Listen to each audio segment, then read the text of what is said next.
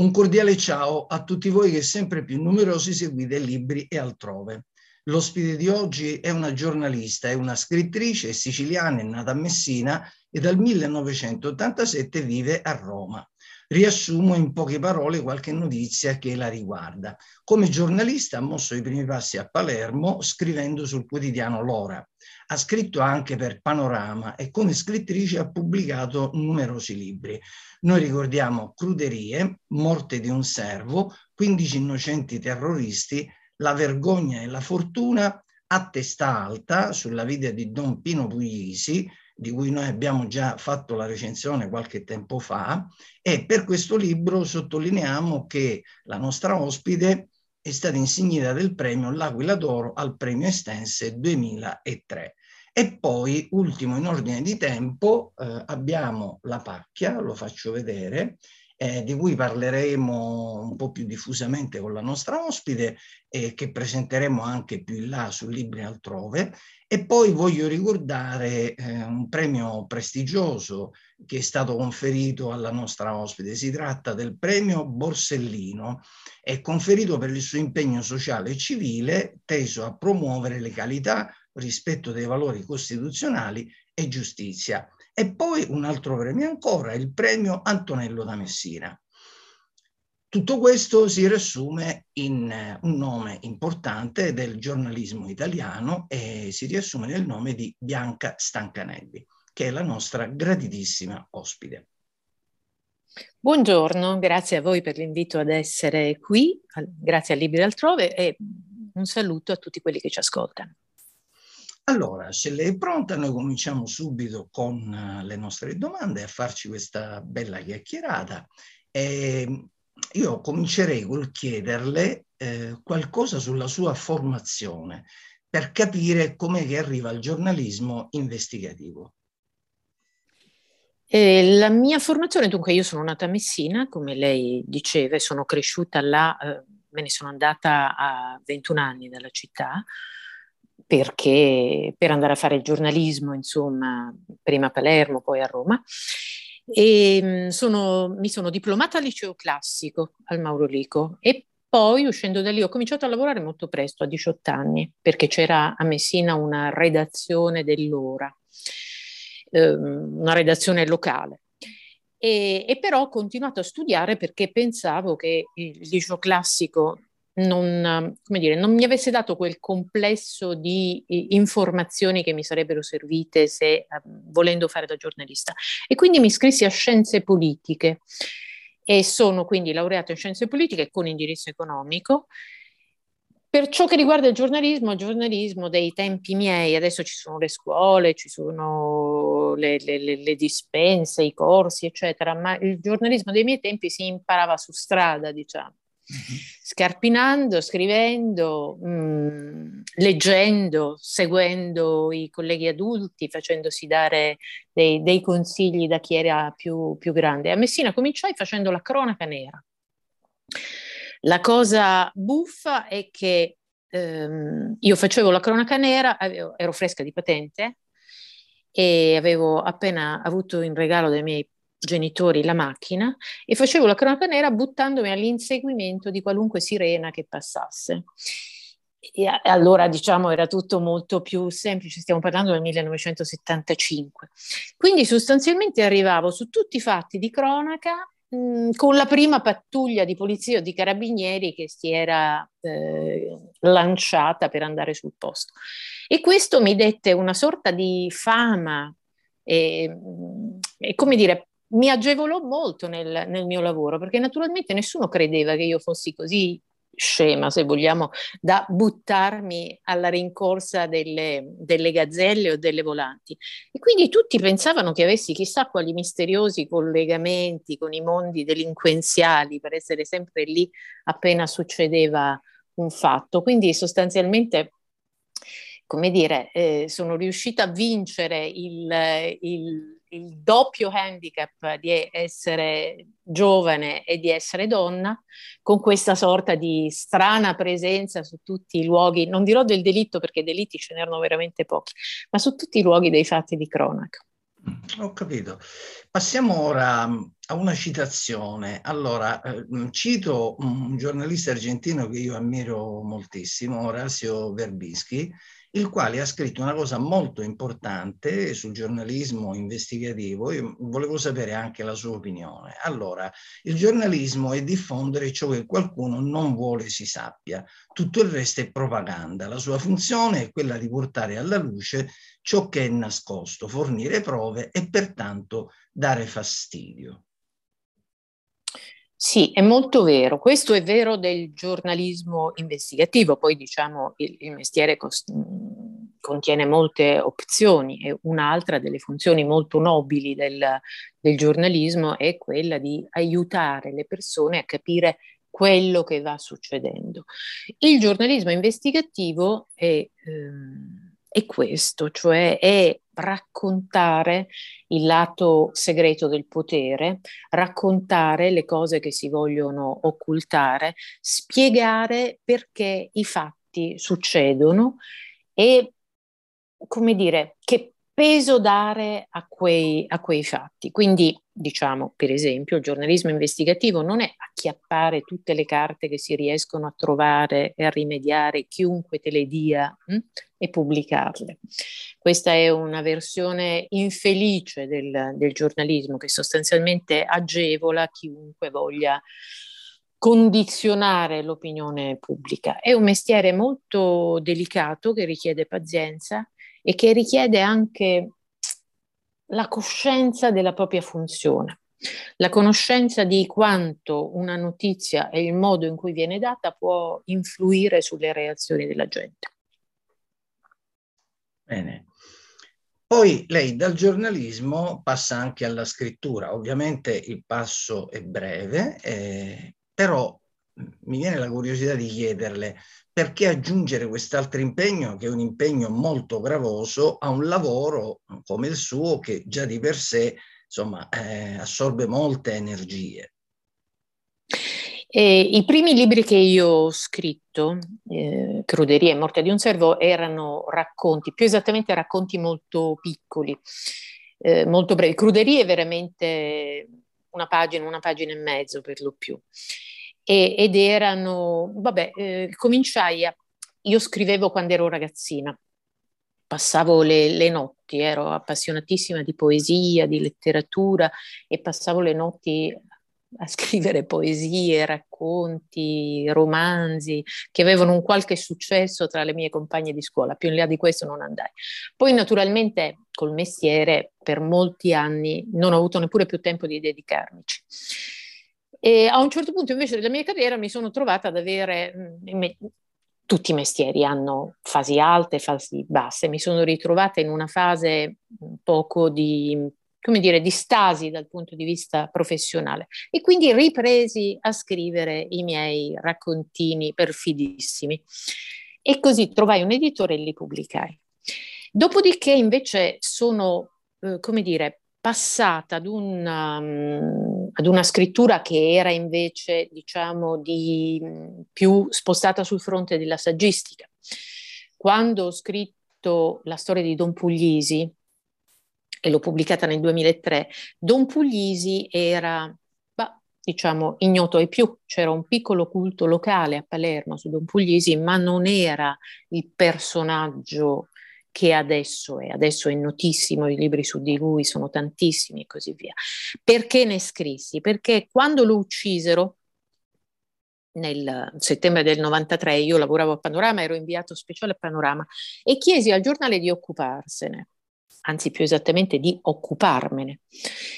E, ehm, e, però mi risposero che era boh, un piccolo fatto, avevo, certo avevano ammazzato un parroco in un quartiere palermitano, ma non più di questo. E invece poi su una rivista, una bella rivista palermitana Segno, fatta da un padre redentorista, eh, padre Nino Fasullo, lessi la prima sentenza di condanna degli assassini di, di Don Pino Puglisi.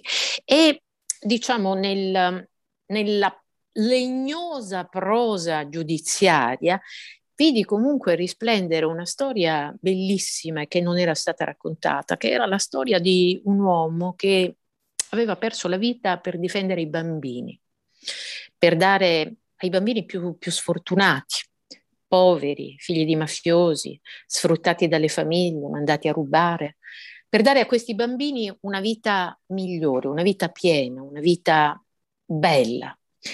E allora pensai che questa storia era troppo bella perché la si potesse, come dire, consumare in un ambito tutto locale, che bisognava assolutamente a tutti i costi raccontarla. Avevamo uno strumento a panorama con il contratto integrativo, si chiamava l'aggiornamento professionale. Ognuno di noi, ognuno di noi giornalisti, ogni cinque anni poteva prendere un periodo per seguire un suo proprio interesse, quindi distaccarsi dal giornale con la, questa formula. E quindi per un mese me ne andai a Palermo a lavorare su, su Don Pino e così nacque il primo libro. E, da, e scoprì allora che i percorsi dei libri sono molto diversi e sono più durevoli e forse incidono di più nella coscienza di quanto non faccio un articolo di giornale. E così ho continuato con, con gli altri libri, per, altri, per altre storie che mi colpivano e di cui non riuscivo a occuparmi come giornalista di cronaca, come inviata di un, di un settimanale, e scelsi di occuparmene invece scrivendo. Devo dire che il testo su Don Puglisi io l'ho studiato con i miei alunni eh, qualche tempo fa, anzi l'abbiamo inserito in un progetto proprio che riguardava l'educazione alla legalità e devo dire che ai ragazzi è piaciuto moltissimo. Eravamo tra l'altro in gemellaggio con una scuola, eh, un liceo socio-psicopedagogico di Palermo ed è stata un'attività che ha avuto un grande successo. Il suo libro è stato apprezzatissimo dai ragazzi perché tra l'altro non si conosceva bene appunto questa figura così importante nel panorama insomma del, tra virgolette della, della nostra Sicilia. E, dunque adesso passiamo alla pacchia che io ho letto di recente, un altro libro eh, insomma, che eh, non lascia assolutamente indifferenti, è una testimonianza molto forte sulle miserevoli condizioni di vita degli immigrati, e se può riassumere eh, quello che c'è scritto all'interno di questo testo, che se io fossi ancora insegnante leggerei ancora una volta con i miei alunni, perché imparassero a capire che l'immigrato non è quel nemico che si vuole fare vedere, ma è una persona come il protagonista della sua inchiesta che si porta dietro tutta una vita di difficoltà e quindi non si può avere paura di una persona che è assolutamente come noi, tra le altre cose. Prego. Sì, molto come noi se parliamo di noi siciliani, se vogliamo tenere presente che 5 milioni di siciliani, cioè l'equivalente di quanti, un poco di più di quanti attualmente abitano l'isola, negli anni sono andati via a cercare fortuna qua e là nel, nel mondo, in Italia in parte, ma anche nel resto del mondo. La Pacchia racconta la storia di Sumaila Sacco. Sumaila Sacco è un immigrato dal Mali, nasce in un piccolo villaggio di, di terra battuta che si chiama San Bacanu, dovrebbe fare l'agricoltore come suo padre, ma in quella zona c'è una siccità che peraltro è un portato della colonizzazione francese di quei territori. E quindi un giorno nel 2014 si mette in viaggio, attraversa il deserto, arriva alle coste della Libia, prende il mare, che vede per la prima volta in vita sua, e arriva in Italia con l'operazione Mare Nostrum. In Italia comincia a fare il mestiere che sa fare, quindi il bracciante. Arriva in Puglia, fa il bracciante un po' lì, in nero ovviamente, tutto in nero. La, l'agricoltura italiana vive in maniera massiccia dello sfruttamento dei migranti nel, nelle nostre campagne. Poi si trasferisce in Calabria e in un punto della Calabria, in una zona della Calabria, la piana di Gioia Tauro, dalla quale viene il 60% della produzione italiana di clementine e una quota di produzione di arance. Lì Sumaila Sacco vive per quattro anni e vive prima in una enorme baraccopoli che si trova proprio nella piana di Gioia Tauro in, uh, in una contrada che si chiama San Ferdinando. E nella baraccopoli le condizioni di vita sono terribili. sono veramente baracche, tuguri, spesso costruite anche con l'amianto, senza luce, senza acqua, dei bagni chimici che vengono, non vengono sottoposti ad alcuna manutenzione, sono maltenuti. Poi a un certo punto, da quelle parti, nel 2017, la, il Ministero degli Interni apre una tendopoli e eh, Sumaila Sacco riceve ten- un posto in una tenda nella tendopoli di San Ferdinando, ma non rinuncia all'amicizia con i suoi africani. Uh, nella piana di Gioia Tauro arrivano ogni anno dai 3.000 ai 3.500, diciamo così, migranti, ma in realtà sono immigrati in, piena sti- in, piena, in pianta stabile africani, che vanno lì per questa lunga stagione della raccolta degli agrumi, comincia a ottobre e finisce a marzo. E i più di questi, siccome non ci sono strutture d'accoglienza, vanno a finire nella baraccopoli. Nella baraccopoli, soprattutto d'inverno, nella piana di Gioia Taura, c'è un freddo nero, si accendono stufette, si accendono fuochi, molto spesso si scatenano incendi, le baracche vanno a fuoco, la gente perde i propri averi, a volte perde anche la vita. Allora, il 2 giugno del 2018, che è festa, perché è la festa della Repubblica, come tutti sappiamo, Sumaila Sacco in compagnia di due altri suoi amici del Mali, con i quali ha fondato l'associazione Maliani, che serve appunto a dare aiuto ai braccianti di quell'area, si mette in marcia per raggiungere una vecchia fornace abbandonata e raccogliere le lamiere con le quali costruire nuove baracche per i nuovi che arriveranno. Lo fa perché per lui è un giorno di vacanza, lo fa perché è a San Ferdinando ed è a San Ferdinando perché sta aspettando che lo paghino per il lavoro che ha appena fatto.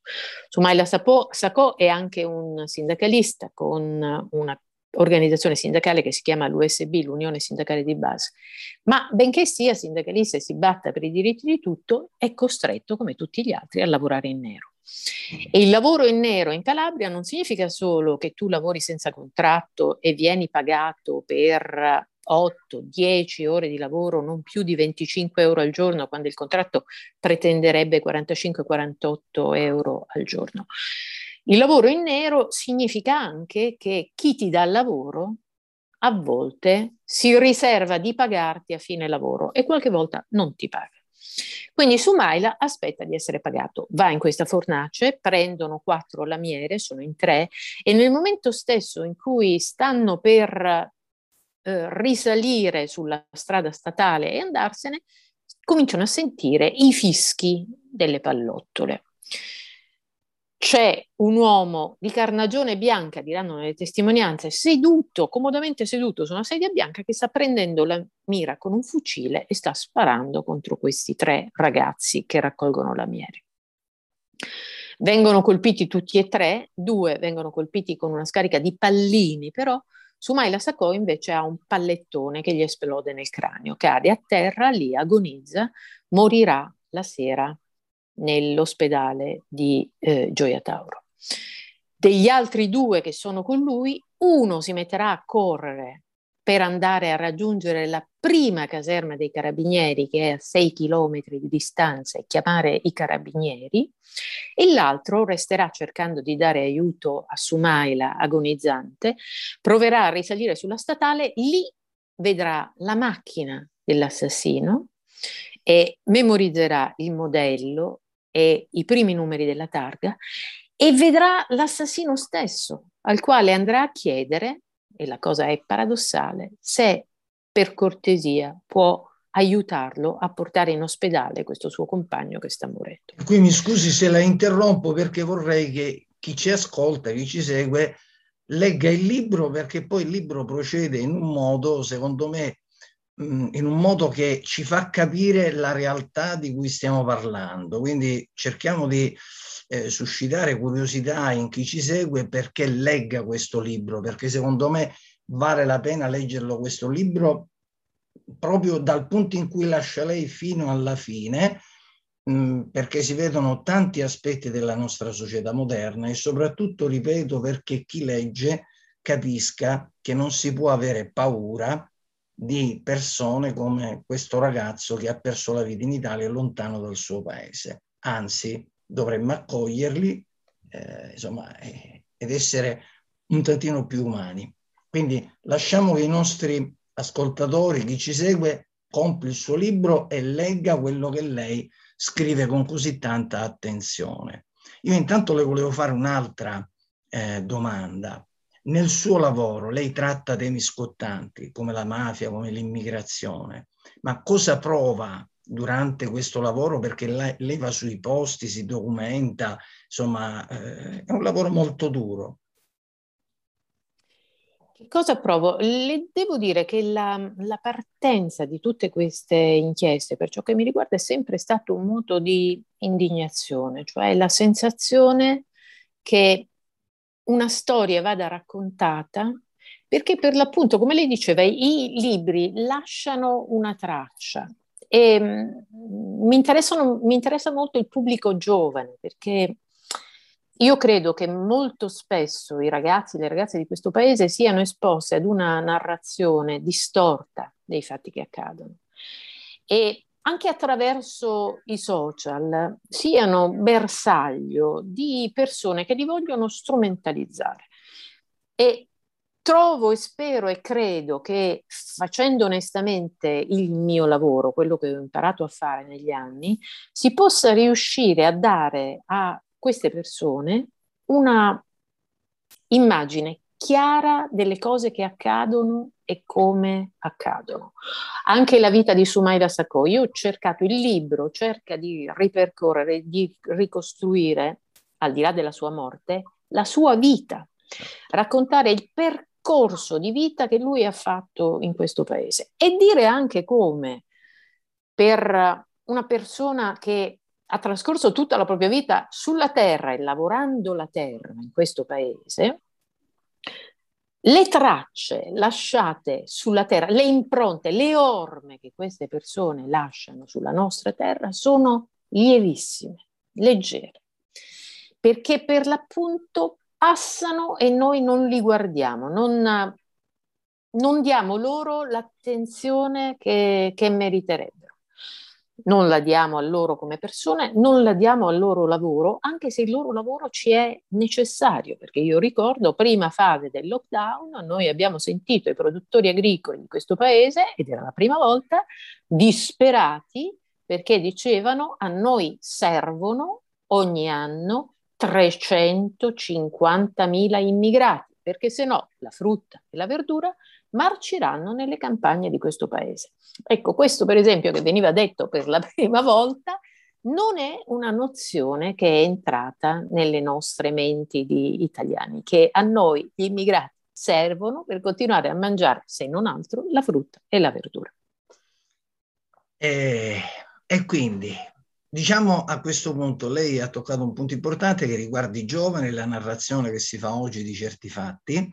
Eh, lei deve sapere che noi siamo seguiti appunto da moltissimi giovani, io stesso mi circondo di collaboratori che sono giovani e questi giovani vanno dai 20 ai 40 anni, per cui mi fa piacere che lei abbia sottolineato questo aspetto ed è a loro che io consiglio in particolar modo la lettura, ripeto, di questo libro che io ritengo abbastanza importante.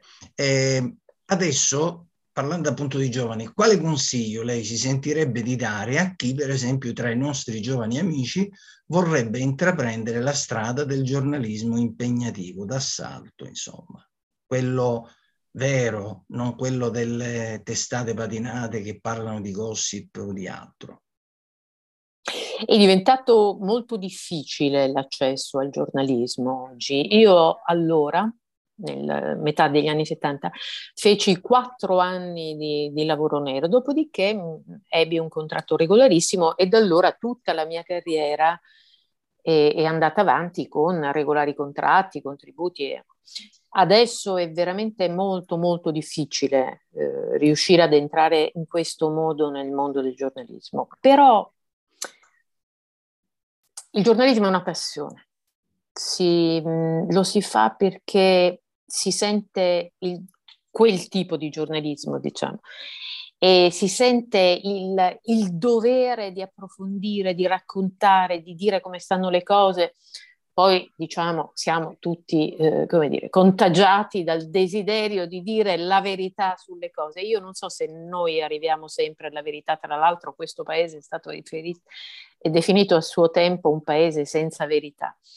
E, e questo fa sì però che aumenti la passione dei giovani giornalisti. Che cosa bisognerebbe dirgli? Provateci, provateci assolutamente.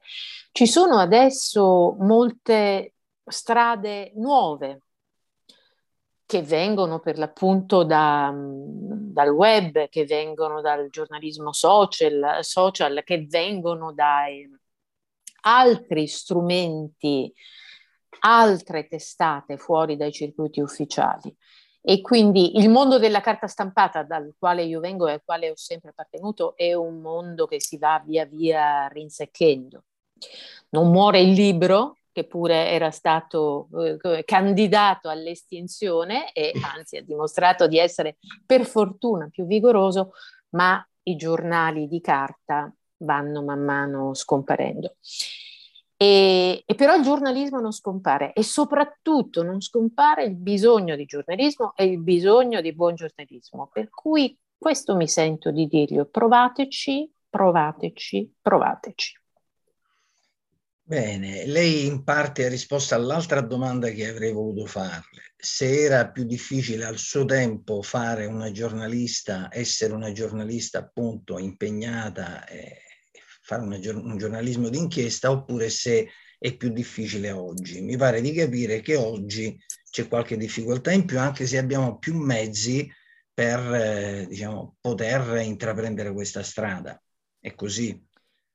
Sì, eh, oggi è, siamo bombardati dalle notizie. Nel, al tempo in cui io ho cominciato, ehm, cosa c'era? La televisione, la radio e i giornali e i settimanali, sì, finiva tutto lì. Adesso noi siamo costantemente nel flusso delle notizie.